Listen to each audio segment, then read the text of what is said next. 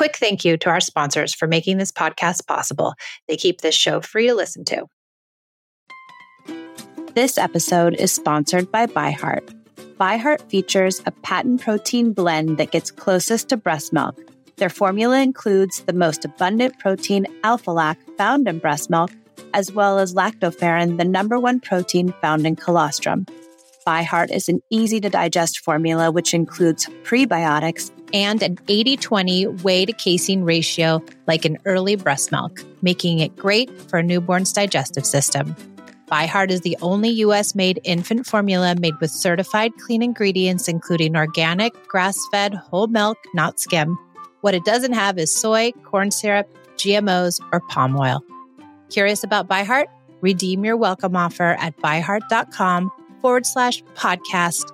Use code PEACE for a limited time. Additional terms and conditions apply. Sometimes I struggle to fall asleep, and finding something natural that helps me can be challenging. I've been using both the Sleep Ease natural support capsules and the aromatherapy lavender spray from Botanic Choice. These naturally formulated sleep aids help me relax so I can let go of the day and rest. Botanic Choice is a fourth generation family run supplement company which began as an herb garden in Indiana in 1910. Now they are a trusted brand supplying a wide variety of vitamins, supplements, everything from sleep essentials to vitamin C. Head over to botanicchoice.com and use code Michelle15 to enjoy an extra 15% off any Botanic Choice or Botanic Spa brand purchase site wide.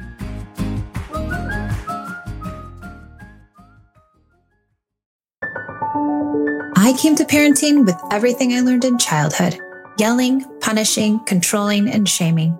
After trying almost every method, I found connected parenting and was totally shocked when empathy, listening, doing away with rewards and consequences, and being a safe place actually worked. It moved the behaviors of my children and it felt good, especially with my very strong willed and highly sensitive oldest daughter. This podcast was born out of the idea of sharing the message and helping parents find more peace in a modern world. Welcome to the Peace and Parenting Podcast. So glad you're here.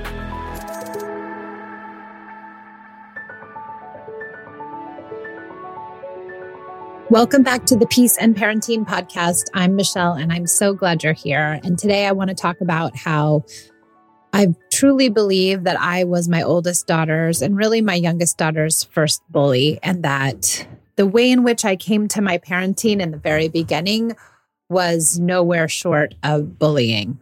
And I have lots of regrets about that, but I also am truly grateful that I've come to this realization.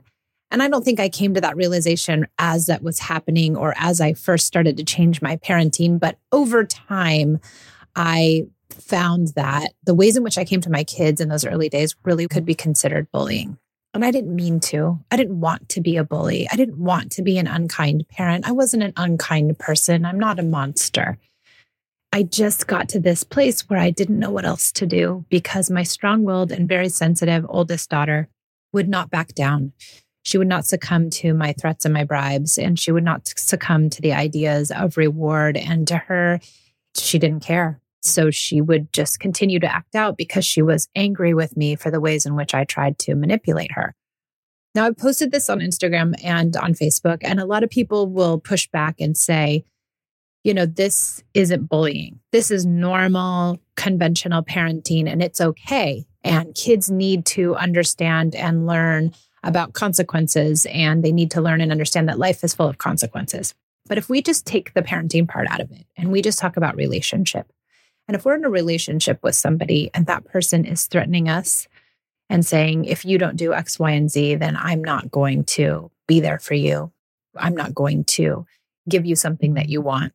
If we bribe them, oh, well, if you do this, then I'll spend time with you. Or if you do this, then I'll give you something that you want.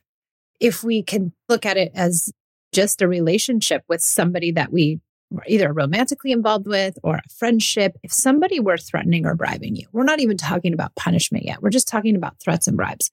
What would you think of that person? How would you feel about your connection to that person if they were, every time they thought you were doing something wrong, they were threatening you or bribing you? You wouldn't feel great. I'll tell you that. I know I wouldn't feel great if we can just think about it in those terms, in relationship terms. Let's say your sister was doing it, or your brother, or your uncle, or your best friend, or your partner, your romantic partner. It doesn't feel good to live in a relationship like that. And how would you begin to act towards that person who is threatening and bribing you?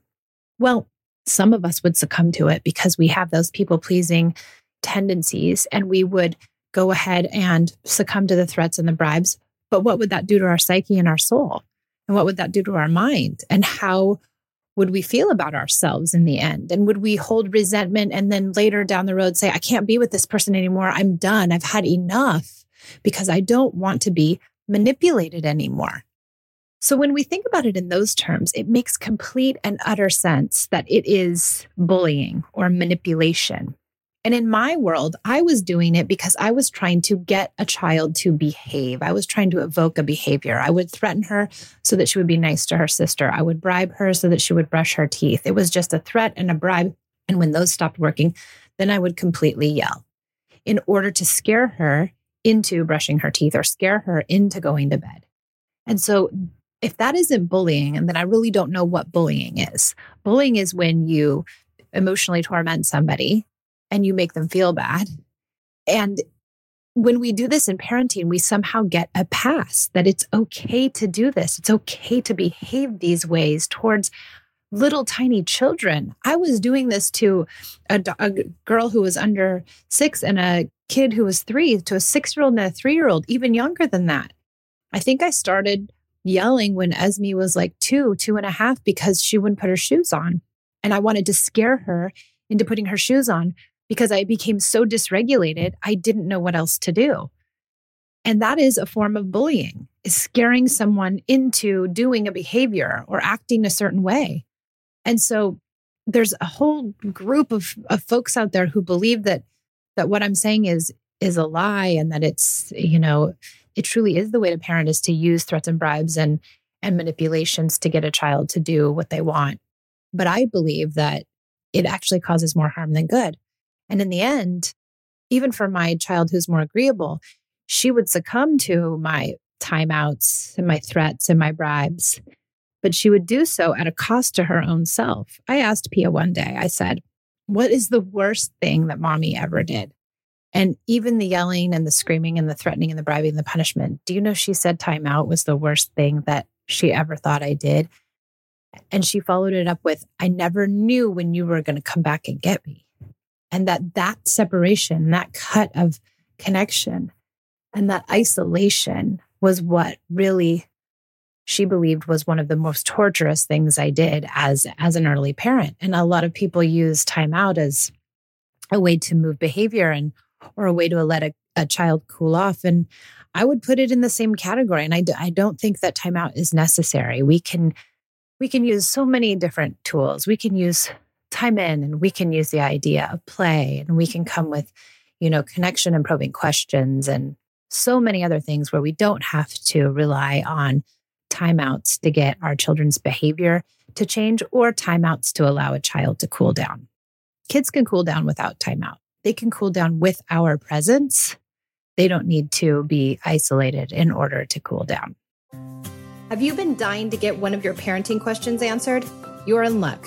I just began offering an Instagram subscription. We have a private daily chat where I help parents navigate the stickiness of connected parenting. I post videos to help folks further understand the ideas of connection, and I go live once a week answering everyone's parenting questions. It's only $4.99 a month, and you can cancel anytime. Head over to the Peace and Parenting IG page and click the subscriptions button on the main page to join today. I can't wait to see you there.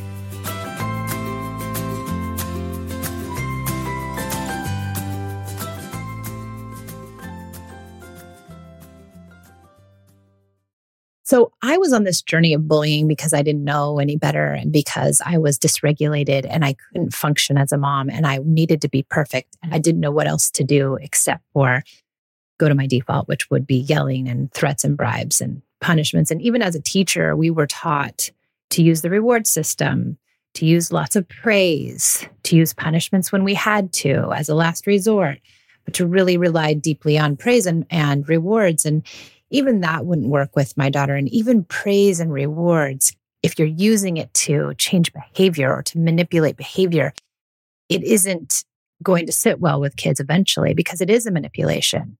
If you do X, Y, and Z, you'll get a sticker. If you get so many stickers, then you're going to get a gold note to take home to your parents. It's artificially putting in a morality for a child where they're unable to make mistakes and they have to toe the line in a way that might not be good for their psyche. And so maybe these children who are even toeing the line, like my girls did, they would come home and have major meltdowns around school because they were succumbing to the bullying or they were succumbing to the manipulation because they didn't want to be out of line, because they didn't want to be embarrassed at school and called out by everyone. And they wanted to get all the points and they were, you know, trying to fit into that world as best they could so that they didn't have to, you know, endure the shame around doing the wrong thing. So bullying also happens in schools. And I think our lovely teachers, and I was one too, we use this these tactics because we don't know any better. Nobody tells us what to do. No one gives us different ideas about how can you connect with a child? How can you use play? How can you use one-on-one time in very small ways to help kids who aren't doing well? So this idea of being my child's first bully has only been birthed out of years of kind of analyzing my own behavior and understanding my own parenting and really diving into where that came from. And, you know, I had a lot of people tell me too, like, you you weren't a bully and you shouldn't think poorly of yourself. And I I don't, I'm not sad about it. Sure, I have remorse about it, but I've come to terms with it. And I think it's it's good that I can reflect in those ways because it does keep me from falling prey to my own internal world where I still do think in terms of, oh, this kid's really bothering me. Their behavior's really bothering me. It's my first knee jerk reaction. And I, and I'm, I'm better, but I still have to pull myself out. And so thinking of myself as being my child's first bully actually helps me stay on the, the path to no punishments and no rewards and trying to stay away from shame and really leaning into this idea of connection for the relationships that I share with my kids. And that other idea that if you wouldn't do it to your friend, if you wouldn't do it to your romantic partner, if you wouldn't do it to your sister or your brother, if you wouldn't use these tactics, threats and bribes and punishments and yelling and shame and belittlement and lecturing and harping on someone, if you wouldn't use those, or you know you don't want to use them in your friendships, in your romantic partnerships, in your other familial re- relationships, why would you use it with your children? Your children are most lovely people in your life. Sure, they're a lot of work. They're a ton of work. Don't get me wrong. But you brought them into this world, or you've adopted them, or you're taking care of someone else's kids because you care about those kids. So this was our choice to have our children. We can't bring them into this world and then treat them in ways that don't make sense to cultivate a meaningful and loving relationship. It just doesn't it doesn't feel right. And I know it doesn't feel right for many of us on a deep level and we make these big changes. But if you're just starting out on this journey of no punishments and no rewards, just know that if you're doing everything you can to nurture the relationship that you share with your child, then you're on the right path. If you think about what a good relationship has and the ways in which you want to be treated in a relationship. So if you think about a really important relationship in your life, like your romantic relationship or the relationship you share with your best friend, what things do you want present in that relationship? I want unconditional love. I want to be forgiven when I mess up. I want a soft place to land. I want kindness. I don't want threats. I don't want bribes. I don't want someone punishing me or manipulating me or shaming me or embarrassing me or sending me on timeout, icing me out because they can't talk to me. None of that feels good in a relationship, not with our children and not with the important people in our life.